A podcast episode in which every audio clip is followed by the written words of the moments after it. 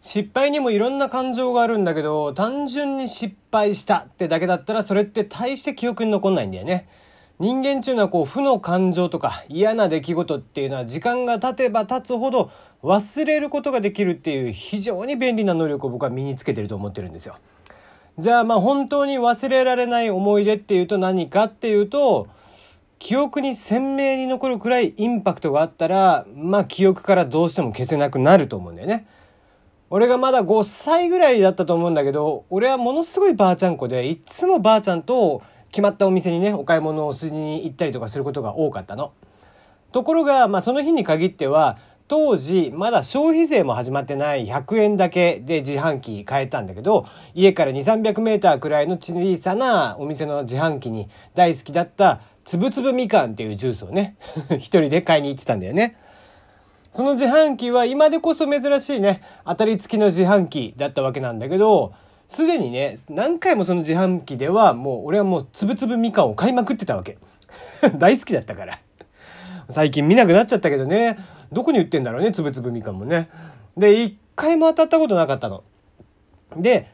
その一人で行ってる時に限ってこうランプがね当たりっつってランプが光ったの。まあ当然さもう嬉しくて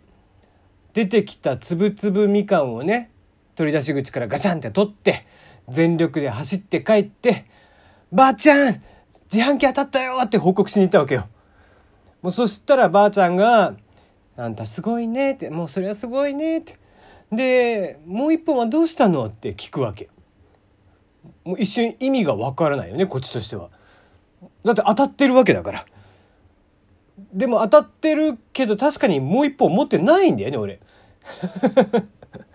で押してなかったことに気がついて、まあ、また全力で走って戻ってその自販機にたどり着いたんだけど、まあ、当然後の祭りですわ。時間が経ちすぎてキャンセルになってたんだよね。あれ当たってもさ1分くらいで押さないともう自動でキャンセルされちゃうんだよね。書いててほしいよねああいうのねまあ子供にも分かるようにひらがなでね もう何度押してもさやっぱりうんともすんとも言わないわけ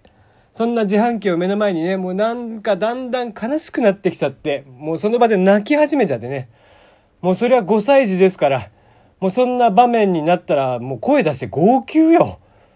もうそっからはもうね、家に帰るまでのキロとかもどうだったかとか、あまりの悲しさに記憶から消されてるもんね。